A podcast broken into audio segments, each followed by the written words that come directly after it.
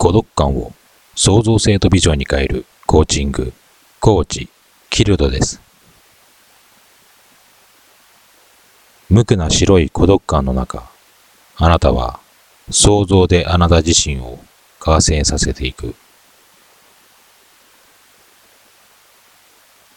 一人孤独なあなたは絵を描いてみるのも悪いことではないと思います。特に油絵を描いてみるのはいかがでしょうか？時間を持て余したとき、何かに集中したいと思ったとき、とりあえず取り組んでみるという軽い気持ちで創作してみることもいいことだなと私は思います。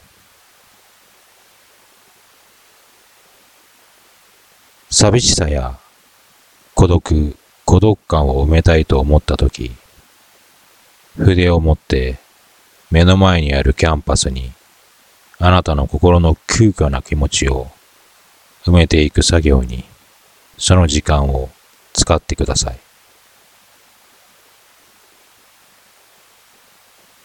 キャンパスに描く対象は何でもいいのです。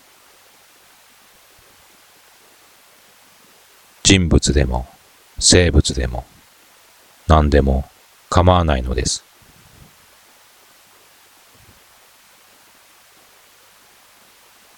構図もこだわる必要はないのです。色合いもあなたが好きな色を使っていいのです。あなたがその対象物から感じたことをただ描く。自分がこれで完成だなと思えるまで描いていくことが一人あなたにとって大切なことなのです。あなたが目の前にある白いキャンパスに向かってあなたが納得する完成までの工程は人の人生と重ねてしまうのです。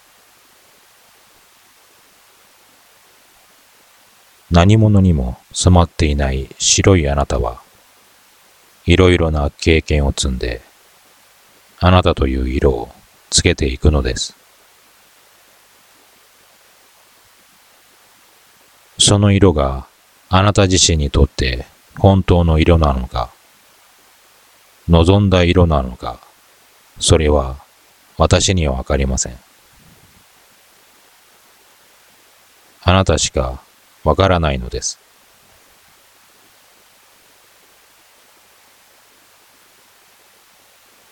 これだけは言えるのかもしれません。たとえその色が一人孤独なあなたにそぐわない色であったとしても、その色を変えることはできるのです。油絵特有の重ね塗りがそれです。あなたが人生を歩む上で失敗したとしても、重ね塗りをしていけばいいのです。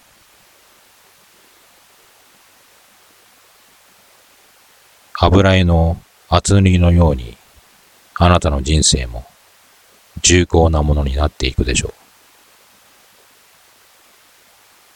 あなたの中で創作した作品を発表したいと思ったら、それに向けて前向きに取り組んでみてください。そのことによって孤独なあなたにとっての新たな出会いが生じるかもしれません。